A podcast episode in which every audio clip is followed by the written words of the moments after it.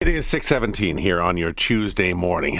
There were a lot of discussions during the pandemic mm-hmm. about I heard or I have a friend, I have a relative who has not been diagnosed, uh, did not get their cancer diagnosis until much later. They thought that there was a problem. They couldn't get in to see anybody. There was a lot of anecdotal mm-hmm. evidence that this might have been going on, that there were missed cases of cancer. Well, now there's a new study uh, out of the University of Calgary that shows the detection of some cancers really did drop during the COVID 19 pandemic. So, beyond the uh, the conversations, there are numbers that are involved here, and it's, it's quite sobering how many diagnoses were likely missed. You take a look at some of the numbers. So there was uh, over almost 43,000 diagnoses were uh, analyzed in this study, and uh, the researchers say they found dramatic reductions in identification of four key cancers as the province began battling COVID-19, including melanoma, colorectal and prostate cancer. Uh, they said the early stage cancers were really the trouble areas. Uh, Angeline Webb is the senior manager of advocacy with the Canadian Canadian Cancer Society. She's based in Edmonton. Angeline, welcome to the show.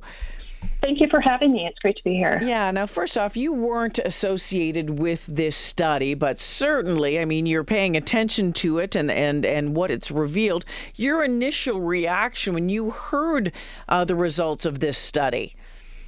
Well, what this study shows is the importance of cancer screening and the need to ensure that our healthcare system is prepared to handle a rise in cancer cases and late stage late stage diagnosis. We see that during the pandemic, um, di- diagnostic services that were essential to cancer care that were disrupted, and we saw an increase in cancer cases diagnosed and treated at more advanced stages, stages when treatment may be less likely to succeed, and that's a serious issue.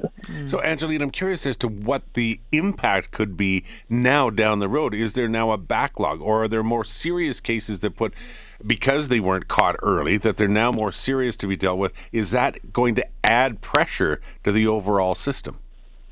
Well, yeah, the, the, disruption in cancer screening will not only increase the burden on people impacted by cancer, of course, a late stage diagnosis is very serious because it can impact someone's cancer care outcome. So, for example, a four week delay in accessing cancer care can potentially increase the risk of death by 10%.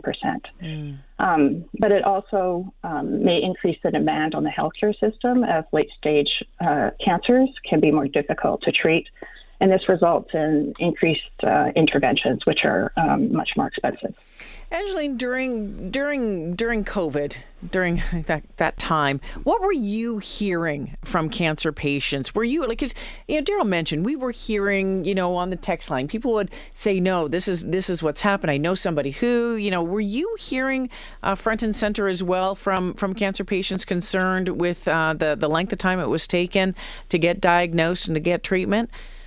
Oh yes, we heard from um, a lot of cancer patients across the country. Um, it and it resulted in significant hardships for people impacted by cancer. So in the initial months of the pandemic, people with cancer reported having really high levels of anxiety and mm-hmm. concern mm-hmm. about receiving appropriate cancer care.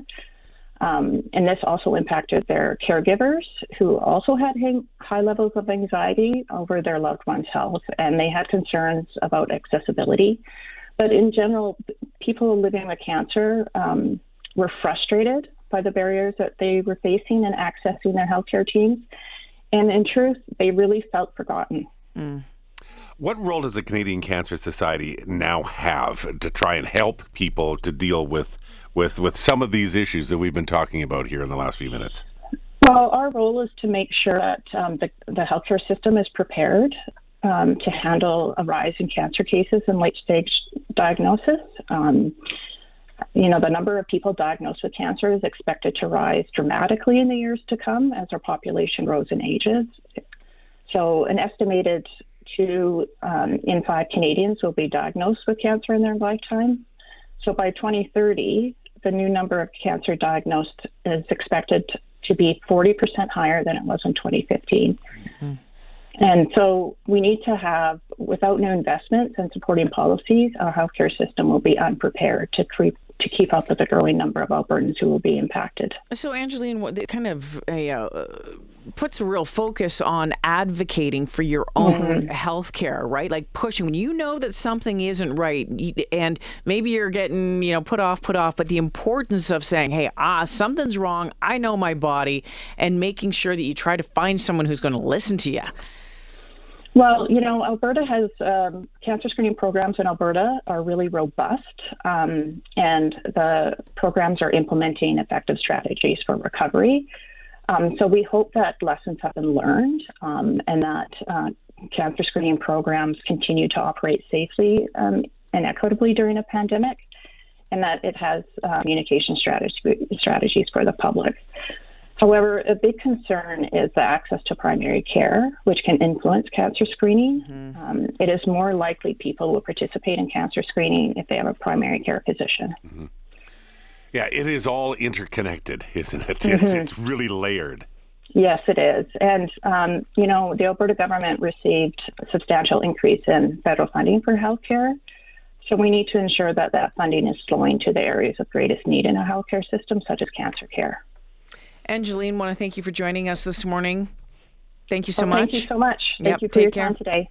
Angeline Webb is the Senior Manager of Advocacy with the Canadian Cancer Society. Yeah. Interesting study. One of the things that jumps to mind, too, you need to advocate. You need to know mm-hmm. your own body. Then, But, you know, at what point are people over worrying yeah. about? And now, I'm not talking hypochondria. I'm talking just paranoid. You get you get worried. Cancer is such a frightening mm-hmm. word because of the reality of it. This was interesting. They said the team's modeling suggested about 1,400 diagnoses of four impacted cancers may have been missed. 350 breast cancers, 398 colorectal cancers, 484 prostate cancers, and 223 melanomas between March and December 2020.